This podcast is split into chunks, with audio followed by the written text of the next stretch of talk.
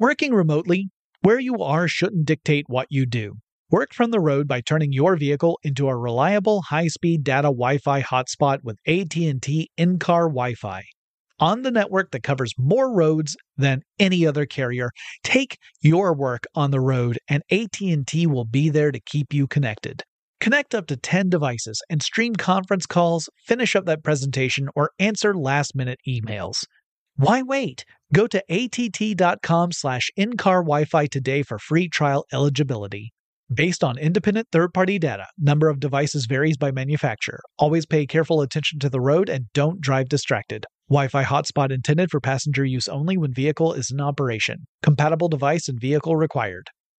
Experts claim there is nothing tougher than a diamond. But at Diamonds Direct, we beg to differ. Have you ever met a mother? Strong, radiant, timeless. This Mother's Day, give her the gift that meets her match. With diamond jewelry starting at $200. Plus, Diamonds Direct's exceptional quality and unbeatable everyday price, you're sure to give her a gift that wows this generation and the next to come. Experience the thrill of jewelry shopping done right at Diamonds Direct. Diamonds Direct. Your love, our passion. I'm Katya Adler, host of The Global Story. Over the last 25 years, I've covered conflicts in the Middle East, political and economic crises in Europe, drug cartels in Mexico. Now I'm covering the stories behind the news all over the world in conversation with those who break it. Join me Monday to Friday to find out what's happening, why, and what it all means. Follow The Global Story from the BBC wherever you listen to podcasts.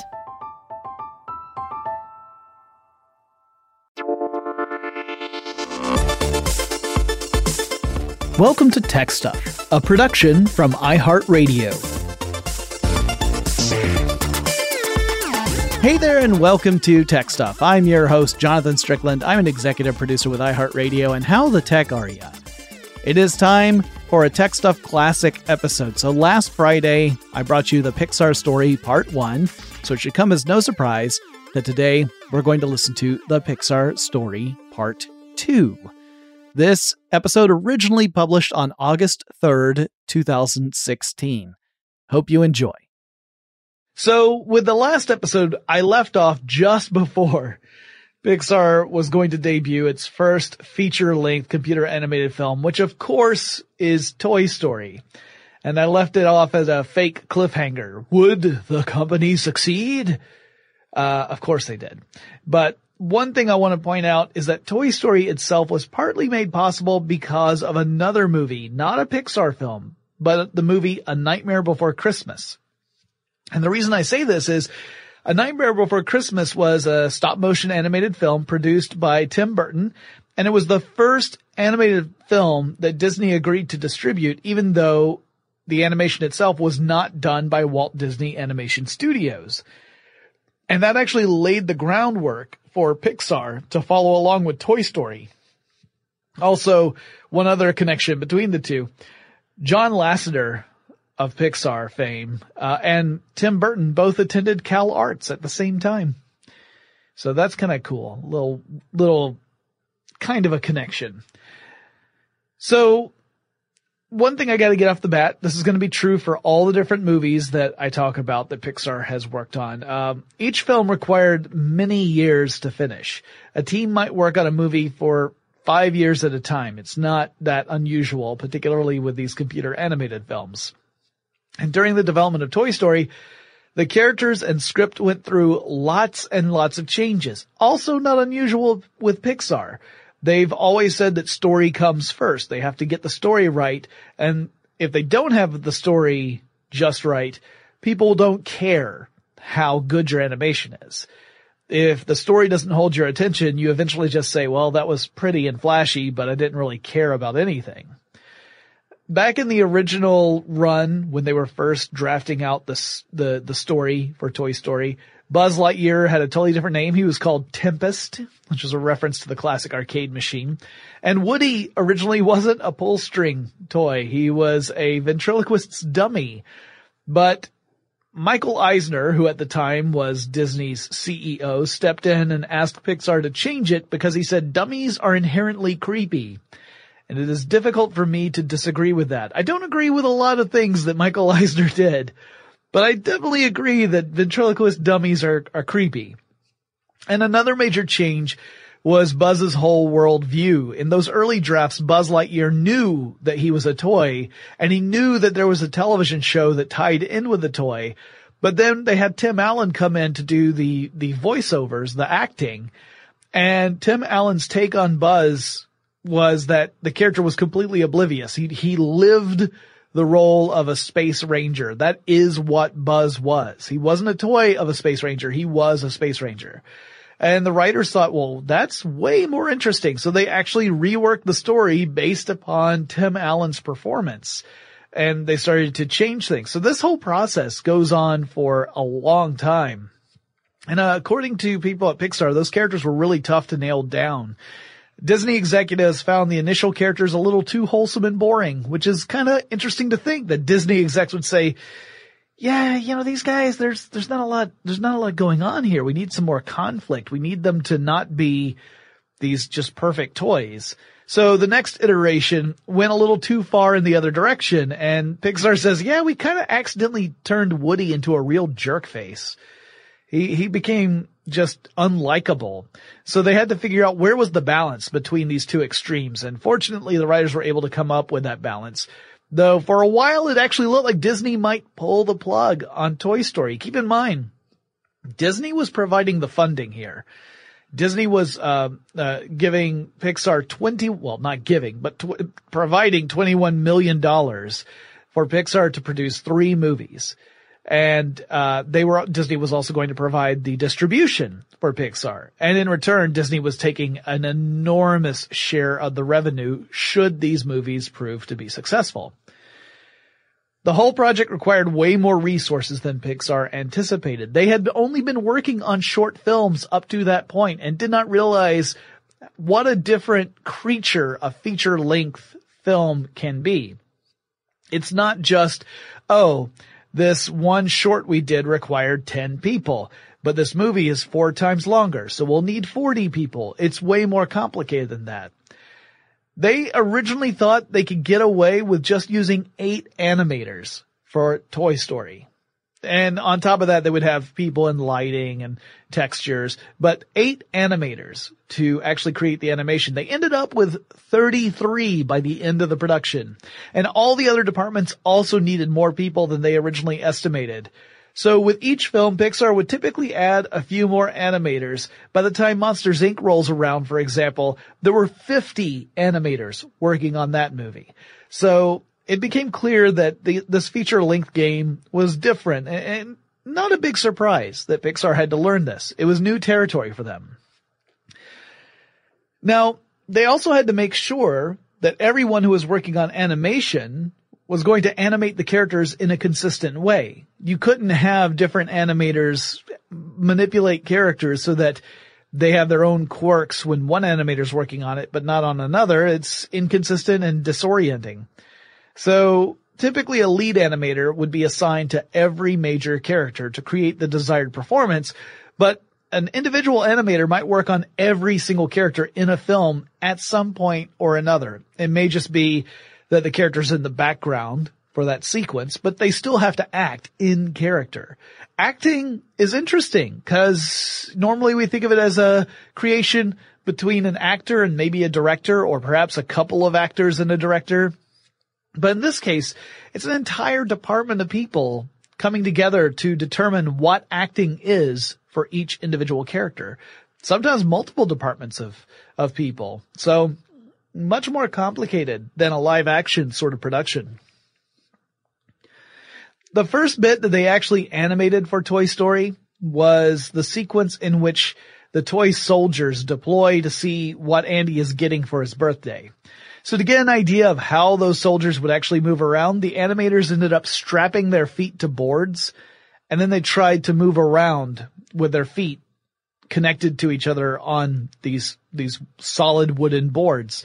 Uh, supposedly the first person to try this actually was nailing their shoes to the boards and did so the wrong way. In other words, nailing up from the board through the shoe, which seems to be a little, uh, poorly thought out in my mind. But at any rate, you had these, these animators trying to get around so that they could get a good basis for how the character should move in the actual film. And apparently it was quite the scene at Pixar HQ.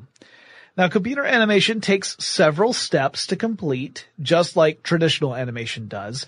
So in computer animation, you have to build the computer models for the characters. So this is the three-dimensional representation of your character. Uh, you have to also do that for sets and props. You can't just do it for just the characters, otherwise everything else is flat. And you animate the sequences according to the storyboard and performances. But at that point, even after you've modeled everything and you've figured out the physics and you know how different parts move in relation to each other, you still end up with kind of a featureless and plastic figure. Everything looks kind of like it's just a, like simple solid body plastic. So then you have to overlay color, textures, and shading to give more definition to the characters. And then you have to add lighting sequences to create the mood you want for that scene and the effect you need. And this gets really complicated. In a physical uh, a space where you're actually shooting live action, you can move lights around and see what sort of effects you get. You know, what happens if you light the scene from the back as opposed to from the front? But in computer animation, you have to actually program all that in, at least initially. You might eventually come, come up with a lighting software suite that does most of this automatically. And then you can make minor tweaks at that point. But when you start out, you have to program how the light behaves. The computer doesn't magically know that light from one direction is going to create a different effect from than light from another direction. You have to actually build all that in. So it's incredibly time consuming and uh, work intensive. It involves a lot of technical know-how and artistic know-how as well. So it's it's not an easy job. Now originally Pixar employees thought they could render the entire film in 20 months using 53 processors. That's just the rendering stage, mind you. That's not the animation, but 20 months just to render the work that they had created. But it turned out they needed 300 machines to do the job. Not 53 processors, 300 computers. And today, Pixar has more than 20,000 processors to work on render jobs, which means they could take that raw footage from Toy Story and render it in real time. By the end of, if, if you were to start rendering all that footage and you started the DVD of Toy Story at the same time, you would be done with both at around the same time. Uh, not necessarily true with later Pixar films, which are more complicated than that first Toy Story movie, but it does illustrate how much more sophisticated things have become since then. And once again, we see that Moore's law has brought down the cost of computing to a point where this sort of thing is possible. It's not outside the reach of a production studio. Now at the time that would have been impossible. It would have been too expensive to have 20,000 processors, let alone the idea of well, how do we, how do we power them and keep them cold enough so that they work and where do we put them and all that kind of stuff. Uh, but we've seen the chips get smaller. We've seen them get more powerful. We've seen more, uh, uh, sophisticated processors with multiple cores, including graphics processors. And of course, we've seen that price come down over time. So now it's less of a, an insurmountable obstacle still expensive, just not as expensive as it would have been back then. So after making Toy Story, John Lasseter realized that a feature-length computer animated film was way too much work for a single director. He was the director for Toy Story, but he realized this is too big a job for one person to head up. So from that point forward, the Pixar films would have multiple directors with normally one acting as kind of the primary director to steer the vision of the film and others to oversee specific aspects of the production, like, like cinematography and lighting and that sort of stuff. The movie came out on November 22nd, 1995, and it was directed by John Lasseter. Several uh, writers worked on the story, including Joss Whedon, who is of course the creator of Buffy the Vampire Slayer and Firefly and Angel and things like that. Uh, Whedon, by the way, wrote a couple of my favorite lines, including, you're a sad, strange little man, and you have my pity. And, uh, one of my favorite lines of all time, wind the frog.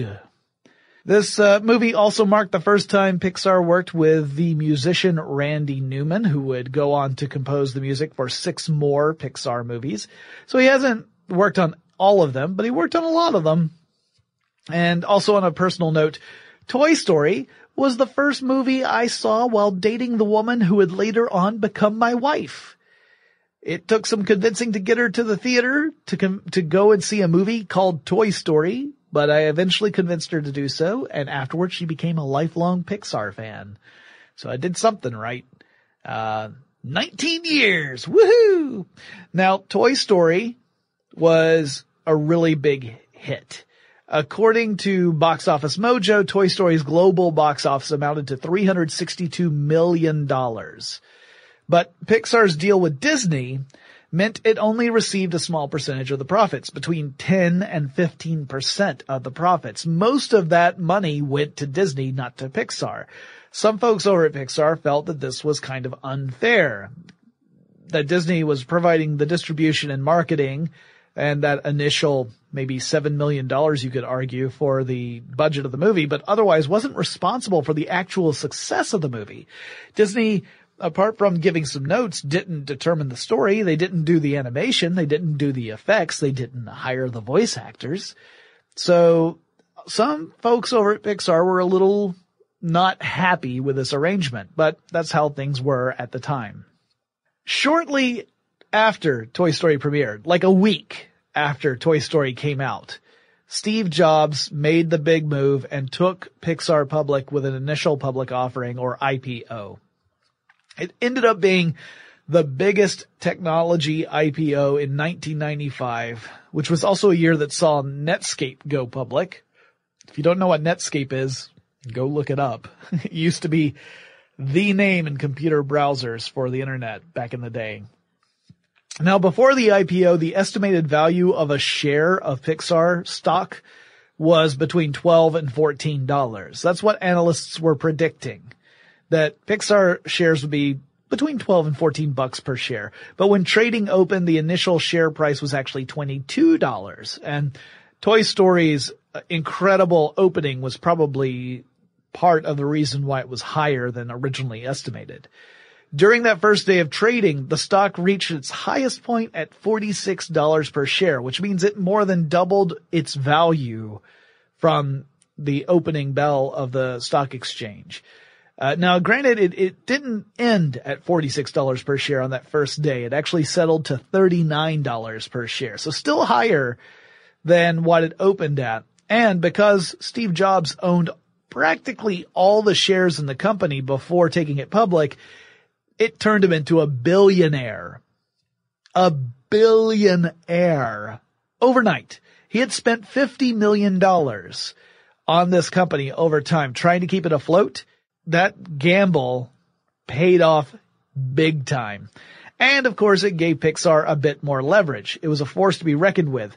A $1.46 billion market value force. So imagine that. Imagine that you're working for a company that over the course of a week has its first feature length film come out and then is valued at $1.46 billion. It must have been incredible.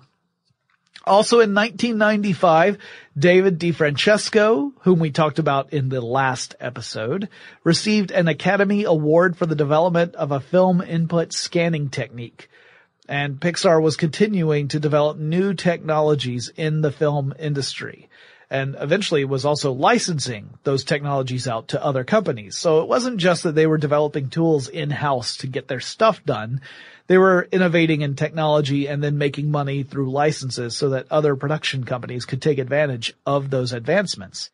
We'll be back with more about Pixar after this quick break.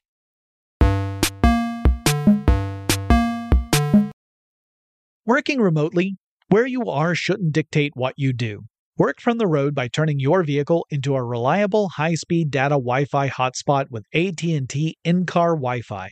On the network that covers more roads than any other carrier, take your work on the road and AT&T will be there to keep you connected. Connect up to 10 devices and stream conference calls, finish up that presentation, or answer last minute emails. Why wait? Go to att.com slash in-car Wi-Fi today for free trial eligibility. Based on independent third-party data, number of devices varies by manufacturer. Always pay careful attention to the road and don't drive distracted. Wi-Fi hotspot intended for passenger use only when vehicle is in operation. Compatible device and vehicle required. I'm Katya Adler, host of The Global Story. Over the last 25 years, I've covered conflicts in the Middle East, political and economic crises in Europe, drug cartels in Mexico. Now I'm covering the stories behind the news all over the world in conversation with those who break it. Join me Monday to Friday to find out what's happening, why, and what it all means.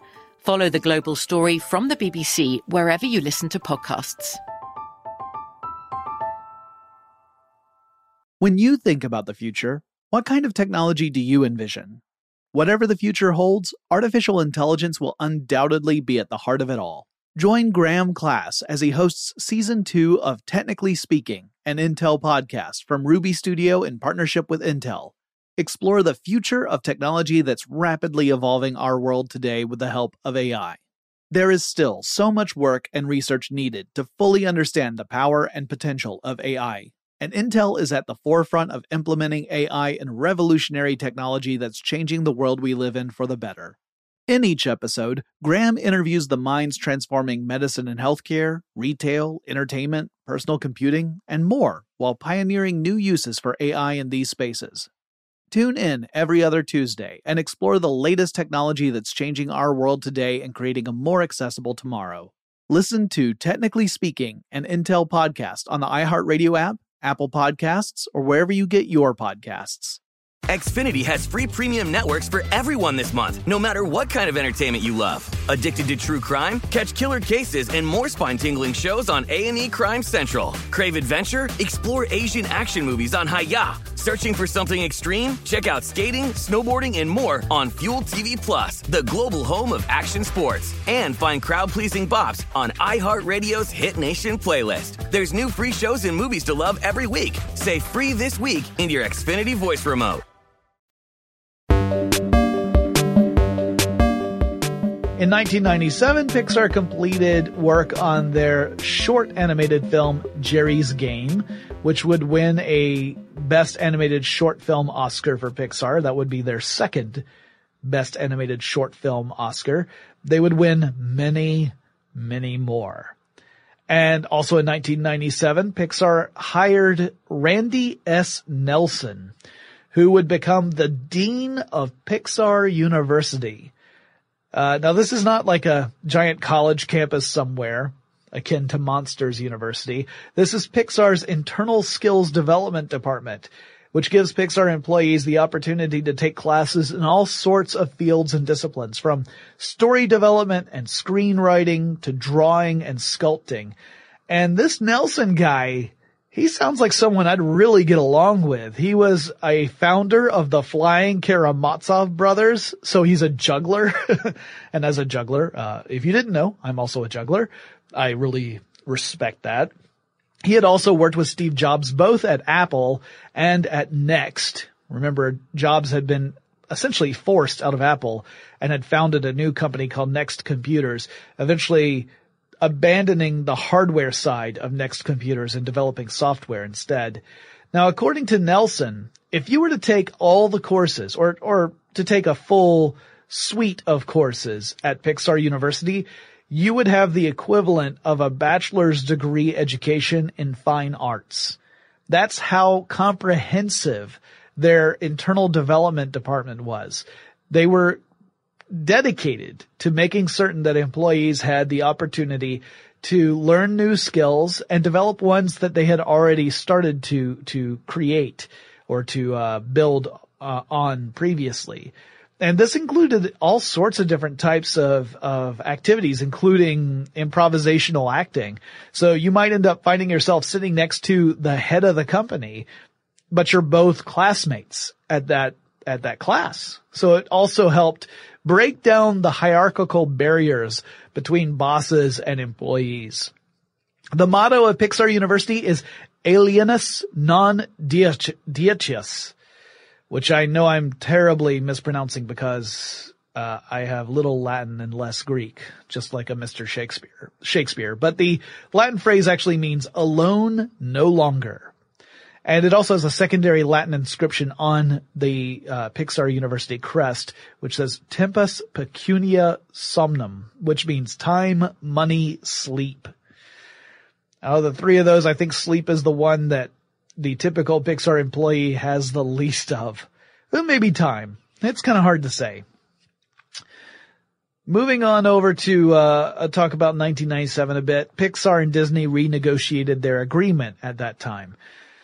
So if you remember, they originally had come up with an uh, uh, this deal that they were, that Pixar was going to make three movies for Disney, after which there would be time to negotiate a new a new uh, relationship. Instead, uh, and and in return, Disney was going to get the massive uh, majority of the profits from those movies. But the renegotiation went a little better for Pixar. They agreed to do a 10 year, five film deal. Uh, and in that deal, Pixar would receive 50% of the profits from the films. Uh, the New York Times reported on the change in agreements and revealed that the new Pixar film was going to be called Bugs. So this was before the movie had come out. Obviously, they were still working on it. It was still in development, so the title had not been finalized. Now that arrangement, uh, with the new deal of being a 10-year, five-film contract, answered some of the criticisms industry analysts had about the Pixar IPO.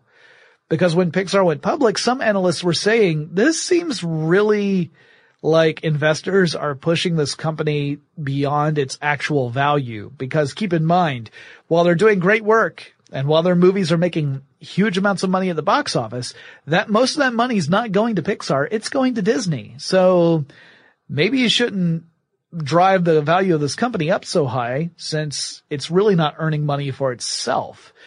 Once this new arrangement came in, that took some of that criticism away.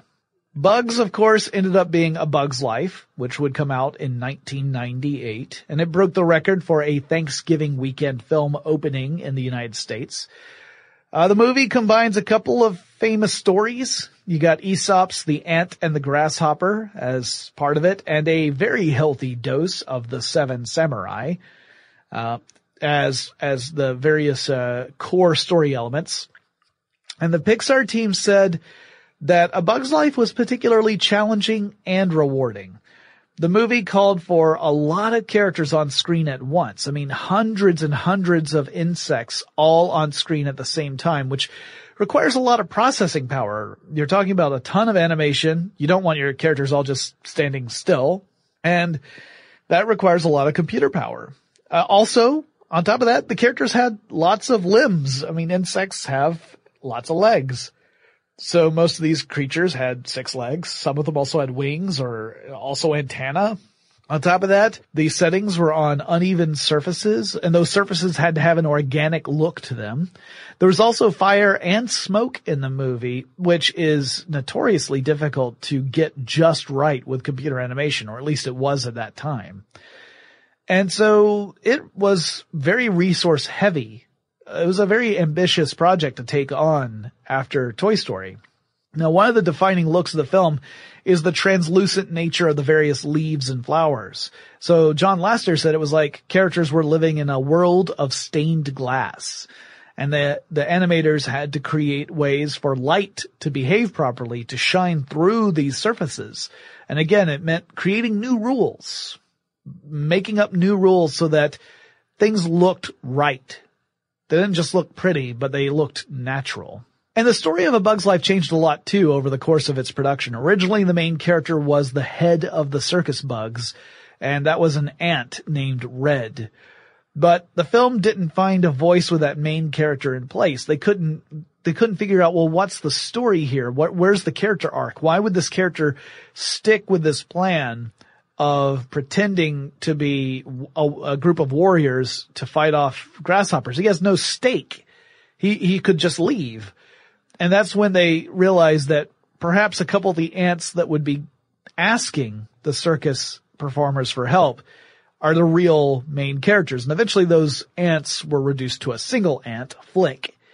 Uh, and that became the main character. So it was interesting to see that that story remained the the chief concern. These other technical issues, while while really fascinating, uh, they were secondary. It wouldn't matter how pretty the screen was. Again, if you went and saw it, you didn't care about the characters. Now, while A Bug's Life was in production, a team led by David DeFrancesco created a new way to transfer computer animation onto film stock. Now remember, this is before most theaters were able to have digital projectors. There were only a few digital projectors in place in a couple of theaters around North America. So we're still talking about an era in which physical reels of film are produced and projected onto screens. So DiFrancesco's method was using a laser recording system that became known as Pixar Vision. And it used solid state lasers to record images onto film. So film is photoreactive, meaning that when light hits it, there's a chemical change and that's where we're able to capture images on film. Lasers are really, really precise. Way more precise than cathode ray tubes, which was the typical way to transfer computer animation over to film. So using lasers allowed for a much higher quality color reproduction and sharper images on film than the earlier versions did. Plus DiFrancesco's invention was faster than the cathode ray tube method. Uh, if you wanted to use a CRT method, it would take 35 seconds to record a single frame of computer animation onto film. With the laser method, it took eight seconds. So much, much faster, four times faster than the traditional method. So DiFrancesco would receive a Technical Academy Award for this invention. He started, he was starting to rack up those, those Academy Awards for his techno, technological con- contributions to the film industry. Now the big advantage of using that laser recording system is that it allowed for that much higher quality transfer of an image onto film. And it, the first time it was used was on A Bug's Life. So the transfers that were made for A Bug's Life relied upon the system. And it would be used on lots of future films, though by the time we get around to Monsters Incorporated, Pixar was really starting to push for digital projectors in more movie theaters, saying that the digital projection is just superior. You get more vibrant colors and sharper images than you ever will with film. You don't have the jitter that you would have with film. You don't have other, other physical limitations of film there. You would have pure digital experience, which for computer animated film makes perfect sense if you're talking about other types of movies, you can have a legitimate argument that film creates a certain sensibility that you cannot easily replicate using digital projection. Quentin Tarantino would, would go bonkers if you told him from now on you can only do movies in digital. You cannot do them in film. And, uh, it does have a very different effect. But in computer animated movies, that's less of a problem because the whole, the whole film is digital. It's only when you put it onto film that it becomes analog. Uh, there was never a, a, physical object for you to shoot on film in the first place. Now in 1999, Toy Story 2 comes out. That would end up being a bit of a, a point of contention a little bit later between Disney and Pixar. And this development process was uneasy from the beginning actually, because Disney, Disney originally wanted this to be a direct to video sequel if you remember the 90s and the early 2000s, Disney was really into creating direct to video sequels of a lot of its pro- uh, very popular feature length films. Uh, so much so that it became a bit of a joke in the industry. But John Lasseter and his team fought for a cinematic release and eventually Disney agreed. They said, all right, fine. We will make this a, a theatrical release film, not a direct to video sequel. Now during the making of the movie, there were some really huge setbacks. A terrible sequence of events happened. So first, the files for the film were all saved on a Linux system and someone ran the function rmstar on the hard drive holding all the Toy Story 2 files. RM stands for remove. Essentially it's, it's to delete stuff. And star pretty much means everything you find. So someone was essentially deleting all the material off of a hard drive, and that hard drive happened to have all of Toy Story 2's assets on it, including reference files, animation, you know, the, the completed movie up to that point, all of it was on this hard drive. So when this was detected, people saw that various assets were starting to disappear, including entire sequences and even characters. They began to get deleted. And to make matters worse, the official backup for the film, they found out it hadn't been backing up for a couple of months. There had been a failure that had not been corrected or addressed. Instead, the, the team, which was working furiously to try and get this movie done on time, was relying on the primary copy of the movie and the backup was outdated. Now, if this is where that story ended, things would have turned out very differently. The whole film would have been set back a huge amount. But the technical director for the movie happened to have a copy of all the files on her work computer. Her computer that she used to work from home. She had requested that computer so that she could occasionally spend time at home with her family and not just live at the office. And so the team actually sent people to her house to physically take her computer, secure it in the back seat of her car, and then very gently transport it back to Pixar so that they could recapture all the assets that had been lost in the great file deletion. And they were able to do it. And the movie was able to continue in development and not suffer this terrible setback. But then they hit another major challenge when Disney executives seeing an early cut said they didn't like where it was headed. So the team had to rework the film, but Disney said, we are not going to change the release date. You still have the same deadline to get the movie finished even though you have to go back and rework a lot of the stuff. So teams would start putting in as many as 36 to 48 hours in a row of work. So just working for two days non-stop. Like not even to take a real night's sleep, just working on sequences to get this movie finished in time for the deadline. Uh, Lee Unkrich, who oversaw cinematography for the film, said that while they were technically capable of putting a camera anywhere within a scene and have it do anything that could disobey the laws of physics because it's a virtual camera. You can place the virtual camera anywhere you want. It doesn't have to follow the rules of a real world camera. He said that if you did that, they'd found that audiences responded as if things weren't right. If it didn't behave the way an actual camera did, you lost the audience.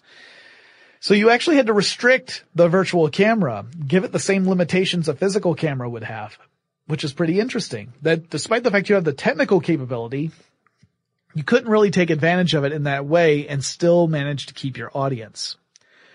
Now Toy Story 2 was the first sequel to earn more money than the original film. It broke opening weekend records in the UK and the US and in Japan, and it was the first film to be created, mastered, and exhibited digitally. Now, not exclusively digitally, because again, at this time, not that many theaters had digital projectors, but the ones that did showed Toy Story 2 in digital format. In 2000, Pixar would premiere the short For the Birds, which would, of course, go on to win an Oscar for Best Short Animated Film. Uh, and Pixar would relocate to a new headquarters in Emeryville, California. In 2001, they debuted Monsters Inc. Now this was the first Pixar film not directed by John Lasseter. He had worked on Toy Story, A Bug's Life, and Toy Story 2, but Pete Docter came in as the main director, and David Silverman and Lee Unkrich co-directed it. Uh, Billy Crystal, who voiced the part of Mike Wazowski, was originally offered the role of Buzz Lightyear for Toy Story, but he turned it down. And he said that this was such a huge mistake that he leapt at the opportunity to voice a character in a new Pixar movie. One of the big advancements they made in computer animation for Monsters Inc. was building realistic looking fur. And when you think about it, you realize how important it was for them to develop this considering the, the types of furry creatures they had in Monsters Inc. if you don't create a system to animate the fur automatically, it means that you would have to animate every strand of fur by hand.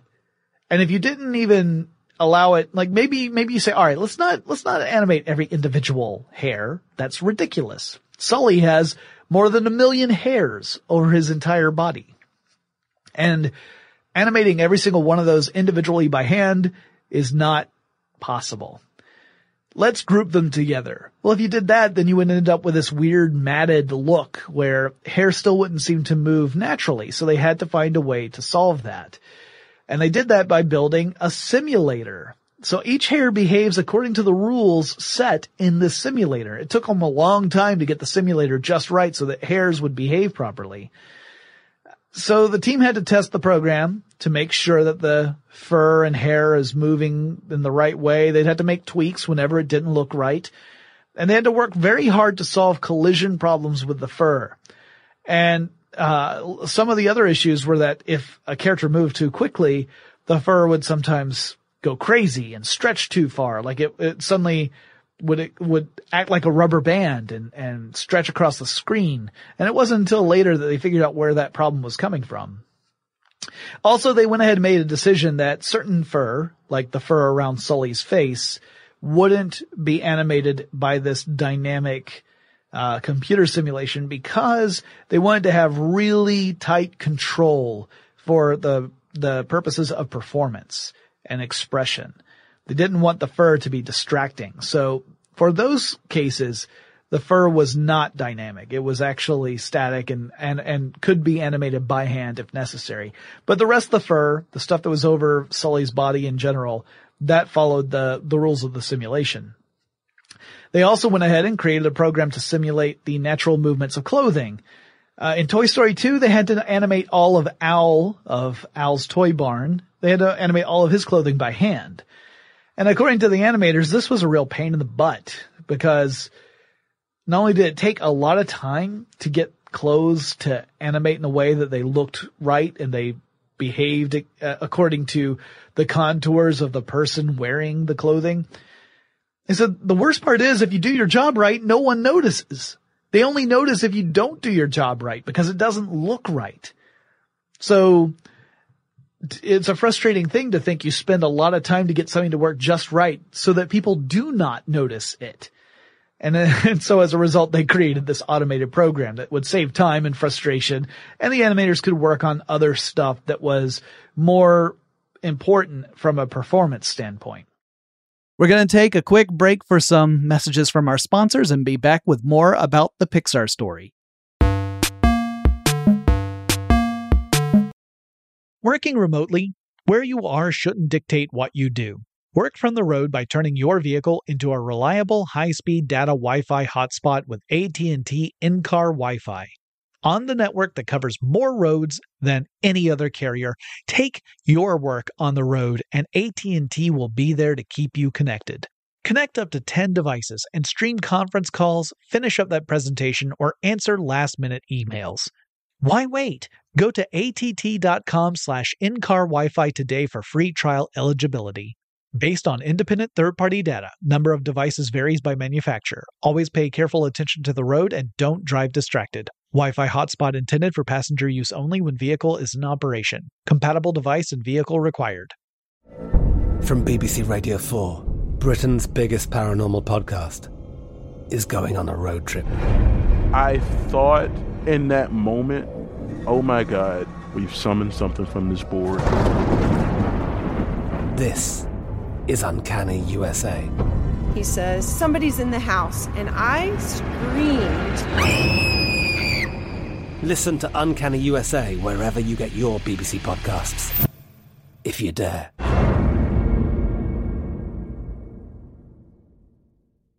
When you think about the future, what kind of technology do you envision?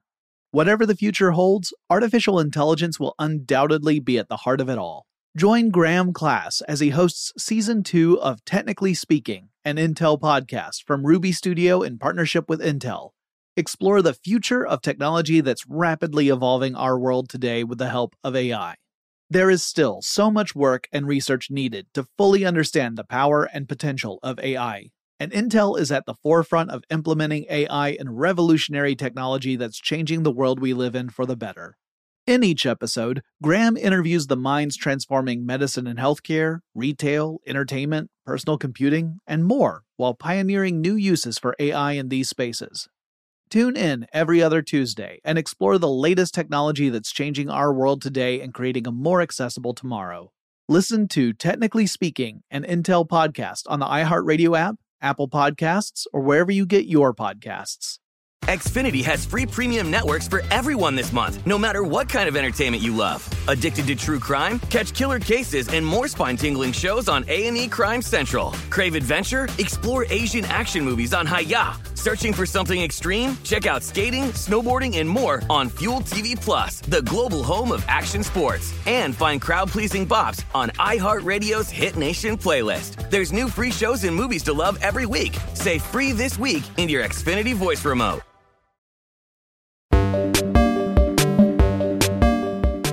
Glenn McQueen, who was a supervising uh, animator for Monsters Inc., spoke in an interview about how the increase in computer power was both good and bad.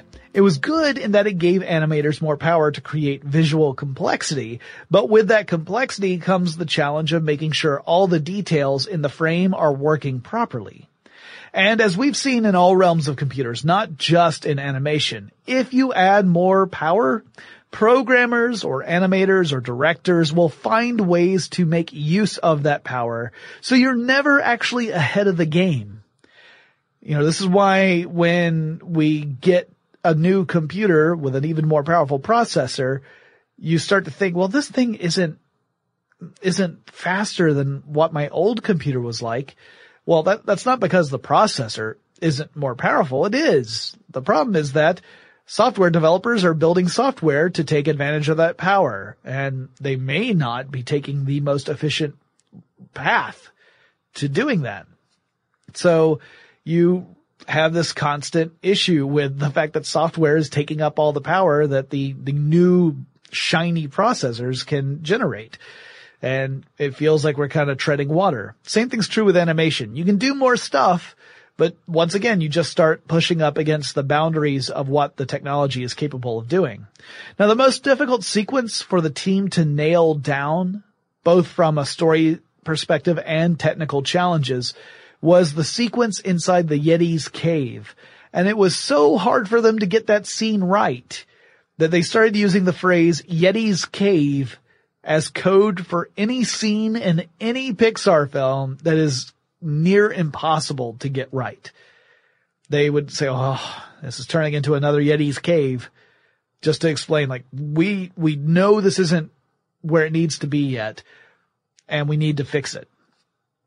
Monsters Inc. did really well. It hit $100 million in domestic box office in just nine days, which was faster than any other animated film in history up to that point. Edwin Catmull officially became the president of Pixar again, and the company had 600 employees at that point. Now, 2001 would see Ed, Edwin Catmull, uh, Loren Carpenter, and Rob Cook receive an Academy Award of Merit for the Pixar in-house rendering software package known as Pixar's Renderman, which had been used in many other films to render CGI effects, not just Pixar's movies. They had licensed it out to other production companies. And this would represent the first Oscar ever awarded specifically for the development of software. In 2002, Pixar would debut a new short film called Mike's New Car, and this was the first time Pixar had ever released a short film starring characters from one of their feature-length films. It was nominated for an Academy Award, but it did not win one. But that same year, the first Disney park attraction based off a Pixar property opens, that would be A Bug's Land at Disney California Adventure Park.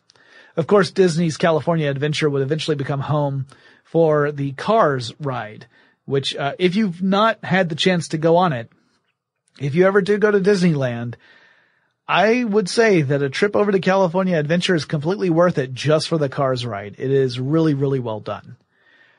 In 2003, Finding Nemo premieres with a remastered version of the classic Pixar short Knick Knack. That was one of the ones that they had made back when they were trying to sell hardware. Uh, Knick Knack was kind of uh, their demo for saying, "Hey, look at the kind of stuff we can do." So this time it, uh, a remastered version comes out with Finding Nemo and Finding Nemo would break more opening weekend box office records for an animated film and would win an Oscar for best animated feature. And back in Monsters Inc., where the fur effects were the big challenge, with Finding Nemo, obviously, the big challenge was getting those underwater effects just right. Uh, all sorts of stuff needed to be right. The way that particulates floated in the water had to be modeled correctly. The light had to be just right for each of the different water environments they were in. The colors, how those colors and light would affect the way characters appear on screen. All of that had to be researched and developed and it was pretty incredible. They were eventually able to create underwater scenes so convincingly, they would take some reference material, some actual film shot underwater, and attempt to recreate that film using computer generated imagery. They got so good at it that you couldn't tell the difference between the two. If you showed them side by side, it would be very difficult to say this one's the real footage and this one's the computer animated footage.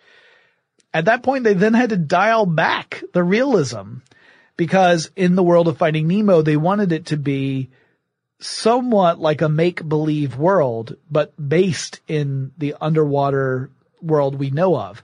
So it had to be, it, it couldn't be too realistic or it would lose the audience and it couldn't be too cartoony or it wouldn't be what they wanted. And they also had to study how fish move through water to make sure that the animation made sense.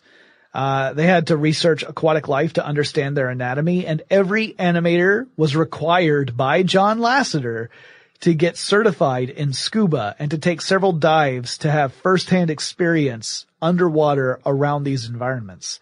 They also had to develop the color palette, that particulate movement, all of that stuff. And this was a huge undertaking. Oh, and they also had to figure out how can you make a compelling character out of a fish? because traditionally fish have very limited abilities to emote. They don't do a lot of em- emoting. So they had to cheat a bit on that one. They had to give fish things like eyelids, which fish do not have, and to give them more expressive faces and be able to move their, their brows and things like that so that they could have characters have expressions on screen. Uh, that was a bit of a challenge too, to get that just right.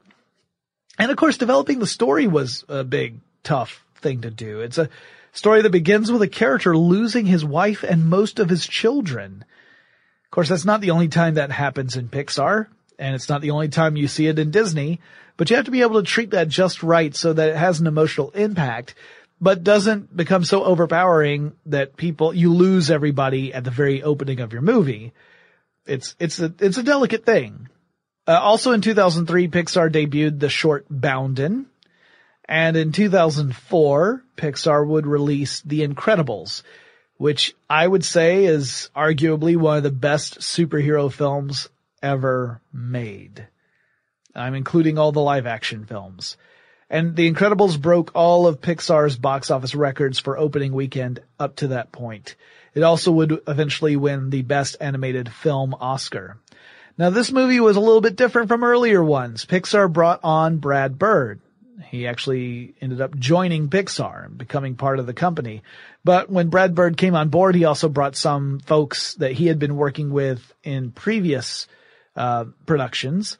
And so at first there was kind of a Pixar versus Brad Bird and his guys sort of feeling. It took a while for the two groups to meld together and work together effectively.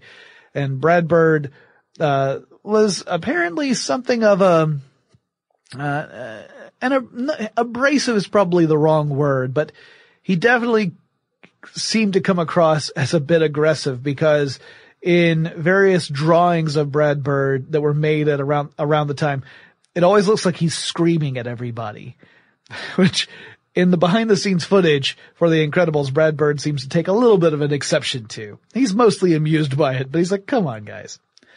Uh, Eisner reportedly didn't like the pitch for The Incredibles at all and thought the film would have to be a live action picture. He would just essentially dismiss the idea that this should be animated. But Lasseter was able to change Eisner's mind and get the film greenlit. Now, early ideas had a slightly different take on a story than what we saw in the finished film. For example, originally everyone in the family could fly except for the dad, Bob, which meant that he would end up behind the wheel of the family station wagon trying to keep up with all the rest of his members who are flying away.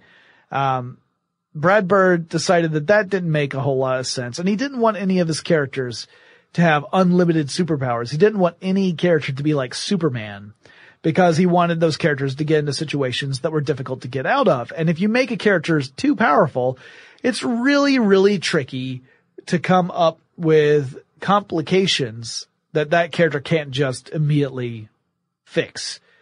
Right? I mean, that's the problem with a lot of Superman stories is how do you create a situation for Superman that he can't just fix right away. And it tends to mean you have to escalate everything. So instead of escalating everything to a ridiculous level, Brad Bird said, let's make certain that the powers, while cool and, and, and beyond the capabilities of your typical human, don't get to the point where any one character is invincible. Now the animators had the challenge of making unrealistically proportioned characters move in a believable way. If you've seen The Incredibles, you know while they're unmistakably human, they don't have the proportions of humans. Bob, for example, has these tiny little feet and legs compared to a massive, massive torso. Uh, it's not realistic. It's, it's a stylized version of a human being. So animating a character like that so that the character appears to move in a natural way when the character itself is an unnatural shape is a pretty tough problem. And also they had to create a look to the character so that they didn't look like toys. You know, that was, that was the issue with Toy Story. In fact, some people pointed out that Andy in Toy Story and Toy Story 2 looked kind of toy-like himself. He didn't look very much like a human. So they had those challenges ahead of them. They needed to get that just right. But you could argue that maybe by going the stylized route, they didn't really nail it. I think it's perfect for the way the movie is. 2004, Finding Nemo would go on to become the best-selling DVD of all time, with 24 million copies in North America alone. Also in 2004, over at Epcot, Walt Disney World, there was a new attraction that opened called Turtle Talk with Crush, which was part of the Living Seas Pavilion.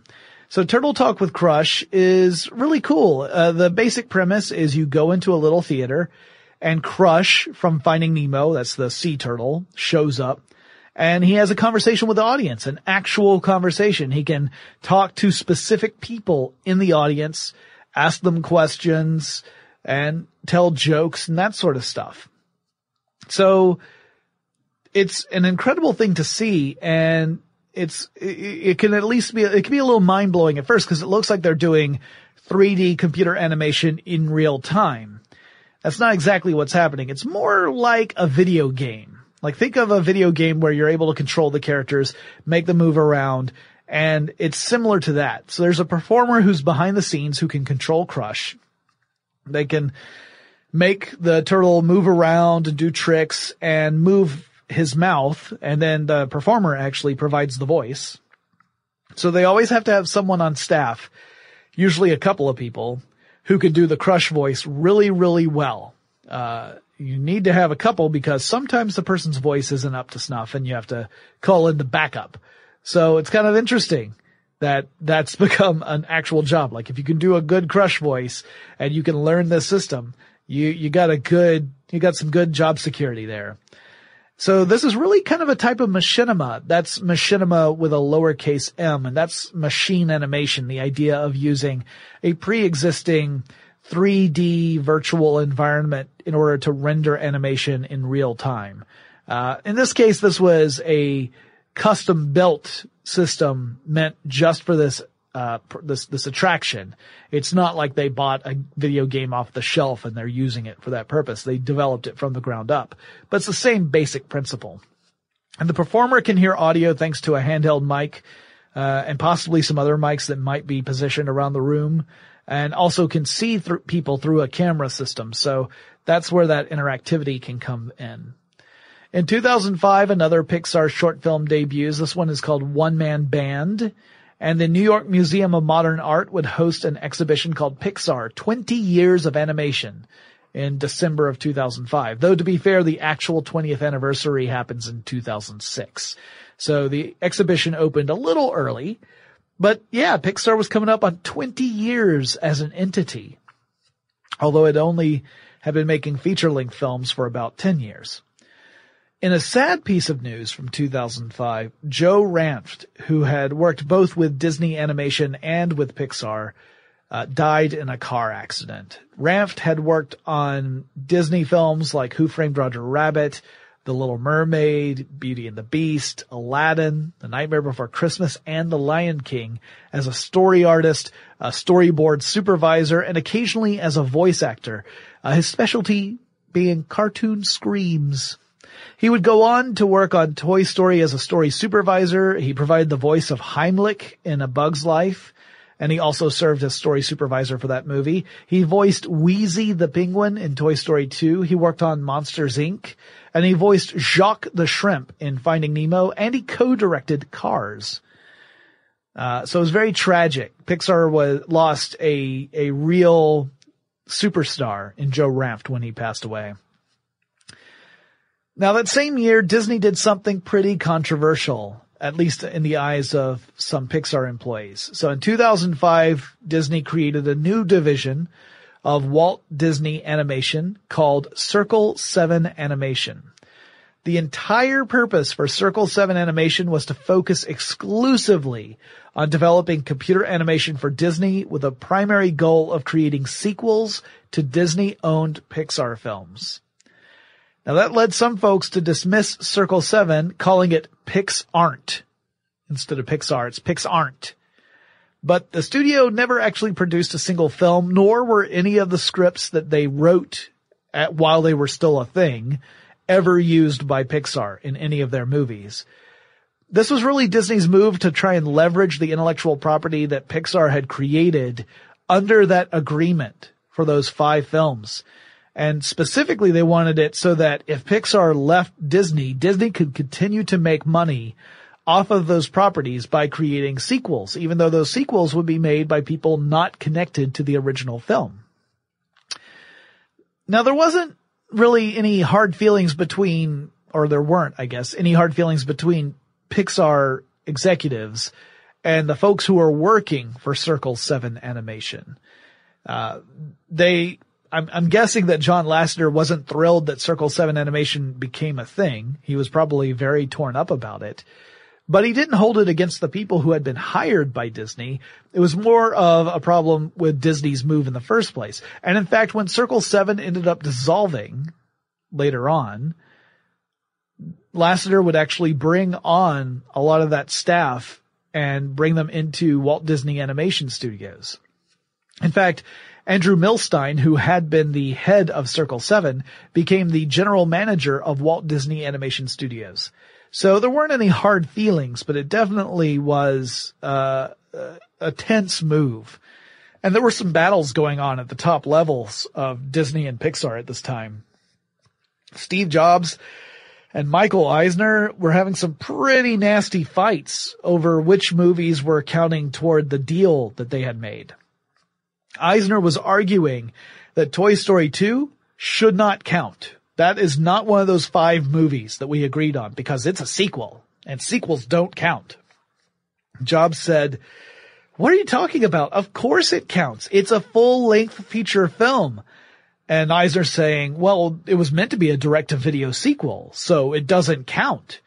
And there was this back and forth arguing and Jobs was very visibly looking at other potential partners for Pixar once the Disney deal was done.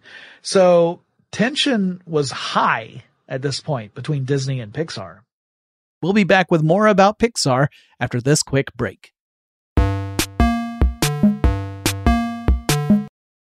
Working remotely, where you are shouldn't dictate what you do. Work from the road by turning your vehicle into a reliable high-speed data Wi-Fi hotspot with AT&T in-car Wi-Fi. On the network that covers more roads than any other carrier, take your work on the road and AT&T will be there to keep you connected. Connect up to 10 devices and stream conference calls, finish up that presentation, or answer last minute emails. Why wait? Go to att.com slash in-car Wi-Fi today for free trial eligibility. Based on independent third-party data, number of devices varies by manufacturer. Always pay careful attention to the road and don't drive distracted. Wi-Fi hotspot intended for passenger use only when vehicle is in operation. Compatible device and vehicle required. From BBC Radio 4, Britain's biggest paranormal podcast is going on a road trip. I thought in that moment, oh my God, we've summoned something from this board. This is Uncanny USA. He says, Somebody's in the house, and I screamed. Listen to Uncanny USA wherever you get your BBC podcasts, if you dare.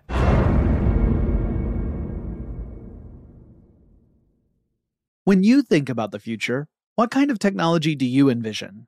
Whatever the future holds, artificial intelligence will undoubtedly be at the heart of it all.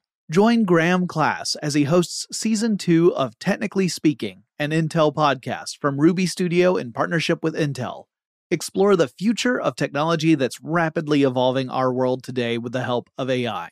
There is still so much work and research needed to fully understand the power and potential of AI and Intel is at the forefront of implementing AI and revolutionary technology that's changing the world we live in for the better. In each episode, Graham interviews the minds transforming medicine and healthcare, retail, entertainment, personal computing, and more while pioneering new uses for AI in these spaces. Tune in every other Tuesday and explore the latest technology that's changing our world today and creating a more accessible tomorrow. Listen to Technically Speaking, an Intel podcast on the iHeartRadio app Apple Podcasts, or wherever you get your podcasts.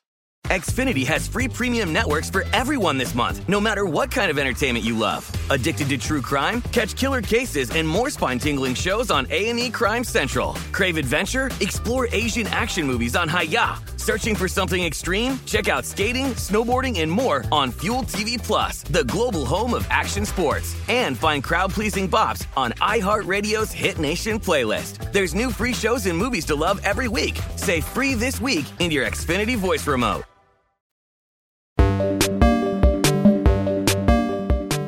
Now, 2006 rolls around, and Cars, it's a film that a lot of kids love, but I think is really just okay. It's not at the top of my list for my favorites among Pixar's films. It comes out in 2006. It does really well. It actually does very well at the box office. But the reason that the movie exists in the first place is because John Lasseter loves cars. And maybe I'm not into the movie so much because I don't like driving. So that's perhaps the problem. The whole romanticism of driving doesn't do anything for me. And that's on me. That's not the fault of the movie. So A Bug's Life was a new take on, uh, Aesop's Fables and the Seven Samurai. Cars is kind of a new take on Doc Hollywood. It's really very similar story. So while Finding Nemo made it challenging to create characters from fish, Cars presented a new challenge. How do you create a character that's a believable entity and still recognizably a car? Like you can't change it so much that it doesn't look like a car anymore, but you have to change it enough so that you can have a character there that can express him or herself, that can move around in his or her environment and manipulate it. How do they carry and hold things? This was actually a really big deal. The animators were saying, well, how does a car pick something up? Like, how do they, how do they carry things around apart from Mater, who could tow things by using his, his, uh, the hook on the end of his cable? How do you have these characters move things around? And they, they experimented with that a lot with things like, uh, uh, prehensile antenna or windshield wipers or the ability to hold on to things with a car door. And eventually they just decided it wasn't important and they dropped all that. so like Finding Nemo, the acting had to be focused in the face. Uh, even more so since with a few exceptions, most of the characters didn't have a lot of ways to communicate. They couldn't do big gestures with their tires. They could do little ones. You know, they, they, they took a lot of liberties with the way stuff moves, but mostly it had to be, the acting had to be, uh, co- concentrated in the face. And the team had to figure out how to make Chrome look realistic. it, chrome's very shiny, which means it's reflective. So that means you should be able to see reflections in the chrome. And that actually was a big technical challenge for the crew. But they were able to figure that all out, all of that out and they were able to get the movie together and release it. And 2006, when the movie came out, ended up being a huge year for Pixar.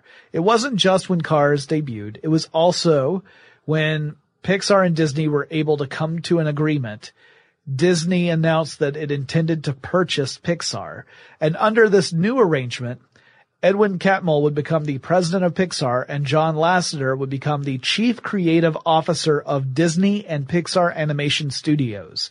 So a huge change here where Lasseter, the man who had been fired from Disney because he had been too enthusiastic about computer animation, was going to become the cre- chief creative officer of that animation department. A huge turnaround.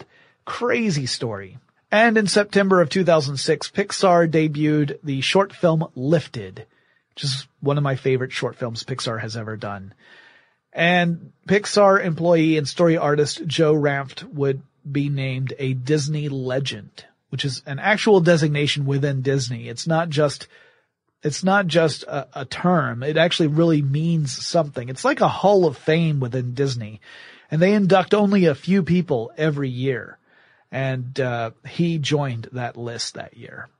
Well, guys, I've got a lot more to talk about with Pixar, but I figured this is a good place to end in 2006, end of 2006, when Disney and Pixar join forces and Pixar becomes an integrated part of Disney. Still largely independent in the sense that it can develop its own movies internally, but now officially part of this company and no longer a separate thing.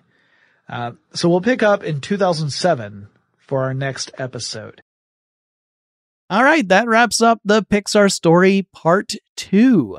Next week, we will conclude this retroactive classic series about Pixar with the Pixar story part three. And as I said, maybe I'll do a part four now because enough time has gone by that there's other stuff to chat about. So if you want me to talk about Pixar some more, let me know. And uh, I'll do a follow up to talk about what's been going on since 2016.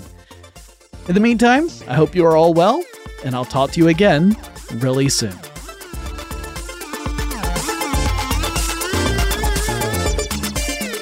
Tech Stuff is an iHeartRadio production. For more podcasts from iHeartRadio, visit the iHeartRadio app Apple Podcasts, or wherever you listen to your favorite shows.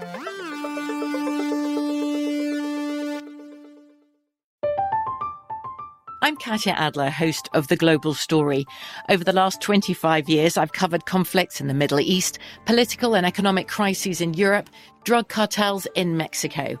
Now I'm covering the stories behind the news all over the world in conversation with those who break it. Join me Monday to Friday to find out what's happening, why, and what it all means.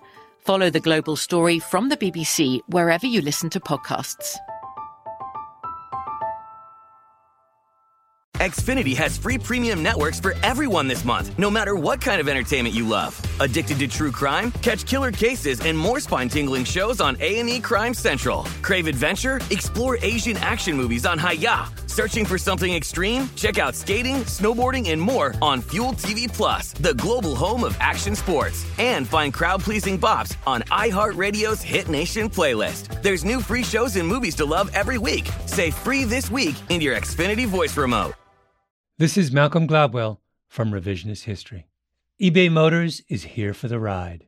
With some elbow grease, fresh installs, and a whole lot of love, you transformed 100,000 miles and a body full of rust into a drive that's all your own.